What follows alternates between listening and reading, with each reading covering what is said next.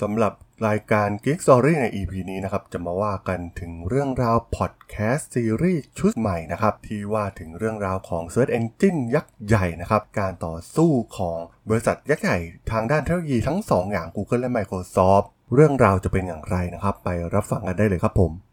You are listening to Geek Forever podcast. Open your world with technology.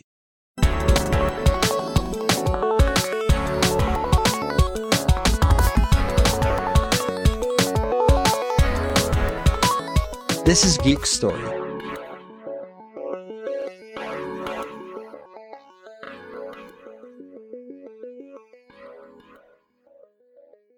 สวัสดีครับ ผมดนทราดนจากดนบล็อกนะครับ และนี่คือรายการ Geek Story นะครับ รายการที่จะมาเล่าเรื่องราวประวัตินักธุรกิจนักธุรกิจที่น่าสนใจ ที่ผมจะมาเล่าให้ฟังผ่านรายการ Geek Story สำหรับใน EP นี้ก็มาเริ่มต้นพอดแคสต์ซีรีส์ชุดใหม่นะครับ ที่ว่ากันถึงเรื่องราวของสงครามในส่วนของ Search War นะครับ ที่ปีการแข่งขันกันระหว่าง Google และ Microsoft แน่นอนว่ากว่าจะมาถึงวันนี้ของบริษัทยักษ์ใหญ่ทางด้านเทคโนโลยีทั้งสองทั้ง Google และ Microsoft นั้นได้เกิดการประทะกันขึ้นหลายครั้ง ซึ่งต้องบอกว่าในยุคก่อนหน้าอินเทอร์เน็ตนั้น Microsoft ยิ่งใหญ่เกินกว่าที่ใครจะล้มได้ แต่การเกิดขึ้นของ Search Engine จาก 2 หนุ่มแห่งแซนฟอร์ดนะครับ ที่ได้ค้นพบสิ่งที่กำลังเปลี่ยนโลกโดยบังเอิญ พวกเขาเพียงแค่ต้องการทำวิทยานิพนธ์เพื่อให้ตัวเองเรียนจบเพียงเท่านั้น แต่หัวข้อที่พวกเขาทำเนี่ยมันมีศักยภาพที่จะเปลี่ยนโลกได้ แน่นอนว่าบริษัทหน้าใหม่ในขณะนั้นอย่าง Google ที่ต้องมาเจอพี่ใหญ่ที่เจนศึกมานับต่อนับอย่าง Microsoft ที่ล้มใครที่คิดว่าแน่มาแล้วนับไม่ถ้วน จนหลายๆ คนเนี่ยขยาดที่จะสู้กับ Microsoft แล้วมันเกิดอะไรขึ้นบ้างระหว่างบริษัททั้งสองในสงครามชิงความเป็นหนึ่งของ Search Engine ไปรับฟังกันได้เลยครับผม ต้องบอกว่าไม่ว่ามันจะเป็นโชคชะตาหรือเรื่องบังเอิญให้แลร์รี่ เพจได้มาพบกับเซอร์เกย์บรินในฤดูใบไม้ผลิของปี 1995ซึ่งเป็นปีที่อินเทอร์เน็ตเนี่ยกำลังเติบโตอย่างสุดขีด มันได้กลายเป็นวัฒนธรรมใหม่ของคนทั่วโลก กับกระแสของอินเทอร์เน็ตที่เกิดขึ้นในตอนนั้น เซอร์เกย์นั้นเป็นยอดอัจฉริยะทางด้านคณิตศาสตร์ ที่หาตัวจับยากคนหนึ่งในสแตนฟอร์ดเลยก็ว่าได้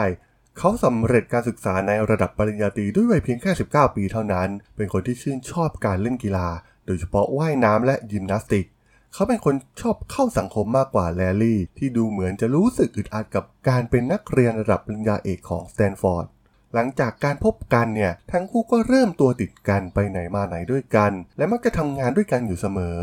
ทั้งคู่มีความคิดที่ว่าอินเทอร์เน็ตนั้นจะเป็นสิ่งที่เปลี่ยนแปลงทุกอย่างได้อย่างแน่นอนในอนาคต อินเทอร์เน็ตมันมีพลังที่จะสร้างความเปลี่ยนแปลงของโลกให้เจริญรุดหน้าไปอย่างรวดเร็ว และการแจ้งเกิดของ Netscape เว็บเบราว์เซอร์ตัวแรกๆที่สามารถสร้างมูลค่าบริษัทได้กว่าพันล้านเหรียญภายในระยะเวลาเพียงไม่กี่เดือน ทั้งที่บริษัทเองเนี่ยยังไม่สร้างกำไรเลยด้วยซ้ำตอนนั้นนักลงทุนต่างพร้อมแล้วที่จะเสี่ยงกับเทคโนโลยีใหม่อย่างอินเทอร์เน็ต ที่กำลังจะมาเปลี่ยนโลกของเราไปตลอดกาล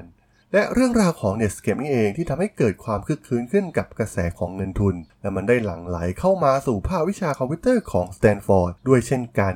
ซึ่งได้เริ่มเป็นที่ฟูมฟักให้เหล่านักธุรกิจทางด้านเทคโนโลยีหน้าใหม่เนี่ยที่พร้อมจะเปลี่ยนโลก และทั้งเพจและบรินเนี่ยก็ได้เริ่มสร้าง index หรือดัชนีให้กับเหล่าเว็บไซต์ทั้งหลายทั่วโลก ซึ่งแม้วิธีเริ่มต้นในสิ่งที่ทั้งคู่ทำนั้น จะไม่ได้เป็นเรื่องใหม่ในขณะนั้นเลยก็ตาม มีหลายบริษัทที่ทำอยู่เช่นเดียวกัน แต่ปัญหาก็คือ ตอนนั้นไม่มีใครคาดคิดถึงโมเดลธุรกิจของ Search Engine ว่าจะทำเงินมันได้อย่างไร เพราะกระแสในขณะนั้นเนี่ยกำลังแห่ไปทางเว็บ Directory อย่าง Yahoo ที่กำลังดังอยู่ในตอนนั้นเนื่องจากเว็บเพจเองเนี่ยก็ได้เริ่มเกิดขึ้นเป็นดอกเห็ดจึงทำให้ Yahoo เนี่ยได้เริ่มสร้าง Directory กับเหล่าเว็บไซต์หน้าใหม่เหล่านี้ โดยใช้การคัดเลือกจากบรรณาธิการที่เป็นมนุษย์ และแน่นอนว่าพอจำนวนเว็บไซต์ยิ่งมากขึ้น มันก็เริ่มที่จะลำบากมากขึ้นเรื่อยๆ ในการคัดเลือกเหล่านี้ อีกฟากฝั่งหนึ่งเนี่ย Microsoft และเหล่าผู้บริหารเนี่ยแทบจะไม่ยินดียินร้ายกับการเกิดขึ้นของเหล่าบริการค้นหาทางออนไลน์เลยเสียด้วยซ้ำต้องเข้าใจว่า Microsoft นั้นชัดเจนว่าเกิดมาจากซอฟต์แวร์ด้านองค์กร ไม่ว่าจะเป็น Windows หรือชุด Microsoft Office ซึ่งพวกเขาก็ขายกันไม่ทันอยู่แล้ว แค่เพียง product 2ตัวนี้ มันไม่ใช่เรื่องน่าแปลกใจว่า Microsoft เนี่ย แทบจะไม่แยแสกับกระแสออนไลน์บ้าเห่อของเหล่าบริษัทหน้าใหม่ในขณะนั้น เพราะมันมีจำนวนผู้ใช้งานเพียงน้อยนิด และยังไม่มีใครคาดคิดว่ามันจะทำเงินจากมันได้อย่างไร แต่ด้วยความเป็นยักษ์ใหญ่จึงได้ทำการกระจายความเสี่ยงไว้ โดยในปี 1997 Microsoft ได้สร้างเว็บท่าขนาดใหญ่ แต่จะใช้บริการค้นหาจริง ๆ ของอีกเว็บหนึ่งก็คือ i n t o m i ซึ่งตอนนั้นเนี่ยได้เริ่มทำบริการที่เป็นลักษณะเว็บคอ w เลอร์เพื่อไปดูดข้อมูลต่างๆ ทั่ว World Wide Web ทำ index หรือดัชนีเช่นเดียวกัน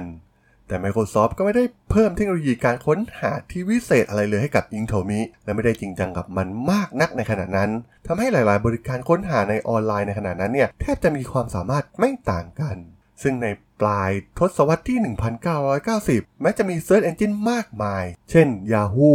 Alta Vista Lycos Excite AOL Infoseek แต่ดูเหมือนว่าเหล่า Search Engine เหล่านี้เนี่ย ไม่มีตัวไหนเลยที่ทำให้เหล่าผู้บริโภคเนี่ย ถูกใจและแก้ปัญหาสำคัญของเหล่า User เมื่อมาค้นหาได้ ตอนนั้นยังไม่มีใครที่เข้าใจอย่างลึกซึ้งจริง ๆ ในเรื่องการค้นหาทำให้ผลการค้นหาเนี่ยไม่ได้ดั่งใจคนใช้งานเท่าที่ควร คือมีคนแห่ไปใช้ แต่ว่าไม่มีตัวไหนที่ประทับใจผู้ใช้งาน แม้กระทั่ง Microsoft เองเนี่ยก็ยังไม่เข้าใจจริง ๆ ถึงความต้องการของยูเซอร์ ซึ่งในช่วงเวลานั้นเองขณะที่เหล่าผู้ใช้งานกำลังเบื่อกับโปรแกรมการค้นหาที่มีอยู่เต็มไปหมดในตลาด เพจและบลินเนี่ยได้สร้างอัลกอริทึมสำหรับจัดลำดับเว็บเพจใหม่ ที่เรียกว่า PageRank ภายในแลบของมหาวิทยาลัยสแตนฟอร์ดซึ่งตอนนั้นพวกเขาทั้งสองเองเนี่ยก็ยังไม่รู้เลยว่าสิ่งยิ่งใหญ่กำลังจะเกิดขึ้น การทดลองที่บังเอิญของพวกเขา สิ่งที่ทั้งสองต้องการก็คือการนำไปสู่หัวข้อวิทยานิพนธ์ปริญญาเอก โดยใช้ PageRank กับ อินเทอร์เน็ต ซึ่งตอนแรกนั้นพวกเขาทั้งสอง รวมถึงอาจารย์ที่ปรึกษาก็ไม่ได้คิดถึงการสร้างโปรแกรมค้นหาเลยด้วยซ้ำแต่เมื่อทำไปในระยะหนึ่งกับพบความจริงที่ว่า สิ่งที่พวกเขาร่วมกันสร้างเนี่ยมันได้ยิ่งใหญ่เกินกว่างานวิชาการเสียแล้ว โดยในปี 1997 เพจ r a b b i n เนี่ยได้พยายามที่จะขายในความคิดของเพจแรงให้กับบริษัทหลายแห่ง ราะพวกเขาทั้งสองเนี่ยไม่ต้องการเข้าสู่วงการธุรกิจเลยเสียด้วยซ้ำโดยทั้งคู่เนี่ยได้พยายามขายให้กับยักษ์ใหญ่ทางด้านการค้นหาในขณะนั้นอย่าง Excite และ Yahoo ซึ่งไม่ว่าจะเกิดอะไรขึ้น ดูเหมือนคู่หูทั้งลาลิเพจและสเกบินในตอนนั้นเนี่ยยังไม่ได้สนใจจะเข้าสู่โลกของธุรกิจนัก พวกเขาต้องการทำสิ่งที่ยิ่งใหญ่ก็จริง แต่อยากทำในด้านวิชาการมากกว่า ทั้งสองก็ยังถกเถียงกันอยู่เสมอ ไม่ว่าจะเป็นเรื่องคอมพิวเตอร์ปรัชญา หรืออะไรก็แล้วแต่ที่พึงคิดได้ พวกเขาก็จะเถียงกันเอาเป็นเอาตาย โดยใช้เหตุผลมาสู้กัน เพราะพวกเขานั้นถือเป็นยอดอัจฉริยะทั้งคู่ ที่ดูเหมือนจะไม่มีใครยอมใครได้เลยซึ่งแน่นอนว่าเทคโนโลยีเพจแรงที่ทั้งสองคิดนั้นเป็นสิ่งที่ยอดเยี่ยมมากๆ แต่ด้วยกระแสในตอนนั้นที่ยังไม่มีใครรู้จัก Search Engine มากนัก ซึ่งทาง Excite และ Yahoo เองเนี่ย ก็มองว่ายังไม่เห็นความจำเป็นที่ต้องซื้อโปรแกรม Search Engine ที่ดีขึ้นกว่าเดิม เพราะทั้งสองเนี่ยต่างมีเครื่องมือของตัวเองอยู่แล้ว ยาหูของเจอรี่หยานั้นดูเหมือนจะเป็นผู้ที่เหมาะสมที่น่าสนใจที่จะซื้อ Google ที่สุด เพราะตอนนั้นเนี่ยยาหูเป็นเพียงเว็บ Directory ที่จัดโดยบรรณาธิการ ซึ่งเว็บไซต์กำลังเติบโตขึ้นอย่างรวดเร็ว และในท้ายที่สุด มนุษย์จะไม่สามารถคัดกรองเว็บไซต์หน้าใหม่ที่เข้ามาทุกวันได้อีกต่อไป แต่ดูเหมือนแนวคิดของ Yahoo จะต่างออกไป เพราะพวกเขาอยากให้ผู้ใช้อยู่กับเว็บไซต์ Yahoo นานๆ แต่การมีส่วนของการค้นหาแบบที่ Google ทำนั้นเนี่ย จะเป็นการส่งผู้ใช้ไปยังเว็บไซต์อื่นๆ โดยรวดเร็ว ซึ่งดูจะไม่ค่อยเหมาะกับโมเดลธุรกิจของ Yahoo ในตอนนั้น หลังจากถูกปฏิเสธครั้งแล้วครั้งเล่าอยู่เป็นเวลาหลายเดือน บิลและเพจเองเนี่ยก็เริ่มท้อแท้ผิดหวัง แต่พวกเขาก็ยังมีความมุ่งมั่น โดยเริ่มมาปรับปรุงหน้าเว็บ Google ให้ดีที่สุดสำหรับผู้ใช้งานก่อน และยังไม่ตัดสินใจเรื่องอนาคตว่าจะทำอย่างไรดีต่อกับ Google ในฤดูร้อนปี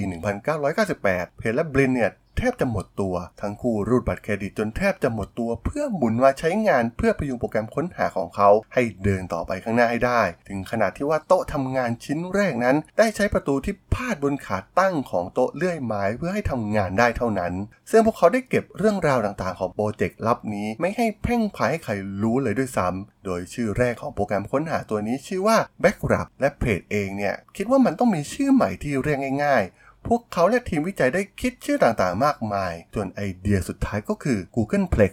ซึ่งก็คือจำนวนมากๆ และสุดท้ายได้ตัดมาเหลือแค่ Google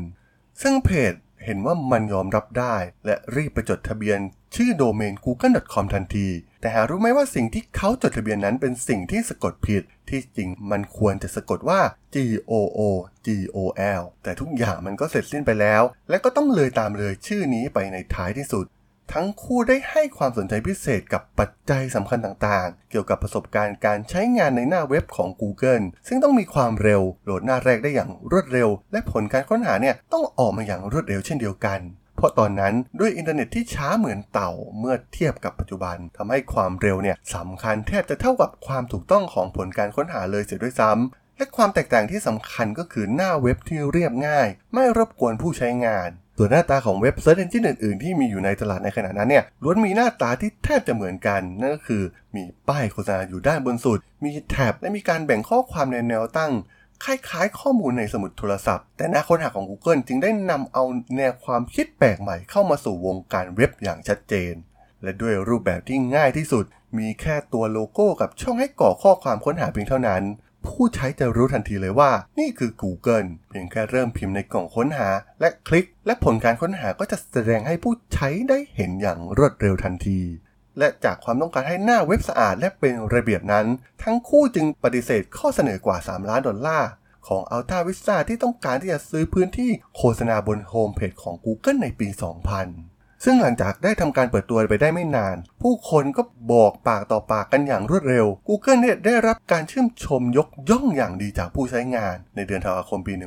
1998 สกอตต์โรเซนเบิร์กเขียนชมเชยไว้ใน salon.com ว่า ผมเพิ่งเจอ Google เมื่อไม่กี่สัปดาห์ที่ผ่านมานี่เองผมประทับใจมากกับประโยชน์และความเที่ยงตรงจนกระทั่งเลือกใช้ Google เป็นเจ้าแรกทุกครั้งที่ต้องการค้นหา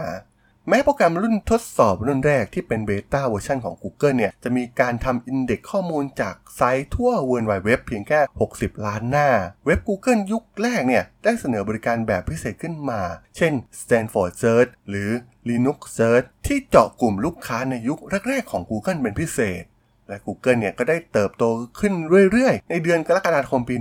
1999 Google ได้บรรลุข้อตกลงในการเป็นโปรแกรมการค้นหาให้กับ Netscape ซึ่งในขณะนั้นเนี่ยกำลังต่อสู้กับ Microsoft อยู่ในชั้นศาลและเพียงไม่กี่นาทีหลังจากการประกาศข้อตกลงดังกล่าวทำให้มีคนเข้าไปใช้งาน Google เพิ่มสูงขึ้นถึง 7 เท่า จนถึงกับว่าต้องปิดการให้บริการกับผู้ใช้ที่ไม่ได้เป็นสมาชิกของ Netscape ถึง 2 ชั่วโมง ซึ่งทำให้ Google เนี่ยได้รับบทเรียนที่สำคัญว่าจะต้องเตรียมความพร้อมให้มากกว่านี้ และนั่นเป็นการล่มครั้งใหญ่ครั้งแรกของ Google เลยก็ว่าได้ ในเดือนกันยายนปี 1999 Google ได้ประกาศว่ามีการค้นหามากถึง 3.5 ล้านครั้งต่อเดือน ซึ่งถือเป็นตัวเลขที่สูงมากในขณะนั้นแม้เชิงสถิตินั้น Yahoo จะเป็นผู้นำในตลาดนี้ที่มีผู้ใช้งานมากกว่า 38 ล้านครั้งต่อเดือน แต่หารู้ไหมว่า ตอนนี้เนี่ยเกมของตลาดการค้นหามันได้ถึงจุดเปลี่ยนครั้งสำคัญเป็นที่เรียบร้อยแล้ว จากกระแสแบบปากต่อปาก และการร่วมดีลที่ทาง Google นั้นวิเคราะห์มาอย่างดีว่า จะทำให้ยอดผู้ใช้งานพุ่งขึ้นแบบฉุดไม่อยู่กับ Netscape และถึงตอนนั้น Microsoft ยักษ์ใหญ่ที่แทบจะครองโลกอยู่แล้วในขณะนั้นกำลังทำอะไรอยู่ ได้ระแคะระคายกับการเกิดขึ้นของ Google ในครั้งนี้หรือไม่ โปรดอย่าพลาดติดตามต่อในตอนหน้านะครับผม สำหรับเรื่องราวของพอดแคสต์ซีรีส์ Search War ใน EP แรก ผมก็ต้องขอจบไว้เพียงเท่านี้ก่อนนะครับสำหรับเพื่อนๆที่สนใจเรื่องราวประวัตินักธุรกิจนักธุรกิจที่น่าสนใจที่ผมจะมาเล่าให้ฟังผ่านรายการ Geek Story เนี่ยก็สามารถติดตามมาได้นะครับ ทางช่อง Geek Forever Podcast ตอนนี้ก็มีอยู่ในแพลตฟอร์มหลักทั้ง Podbean Apple Podcast Google Podcast Spotify YouTube แล้วก็จะมีการอัปโหลดลงแพลตฟอร์ม Blockdit ในทุกๆตอนอยู่แล้วด้วยนะครับถ้าไงก็ฝากกด Follow ฝากกด Subscribe กันด้วยนะครับแล้วก็ยังมีช่องทางหนึ่งในส่วนของ Line แอดที่ t h a r a d o n t h a r a d h o l สามารถแอดเข้ามาพูดคุยกันได้นะครับ ผมก็จะส่งสาระดีพอดแคสต์ดีๆ ให้ท่านเป็นประจำอยู่แล้วด้วยนะครับ ถ้าไงก็ฝากติดตามทางช่องทางต่างๆกันด้วยนะครับสำหรับใน EP นี้เนี่ย ผมก็ต้องขอลากันไปก่อนนะครับ เจอกันใหม่ใน EP หน้านะครับผม สวัสดีครับ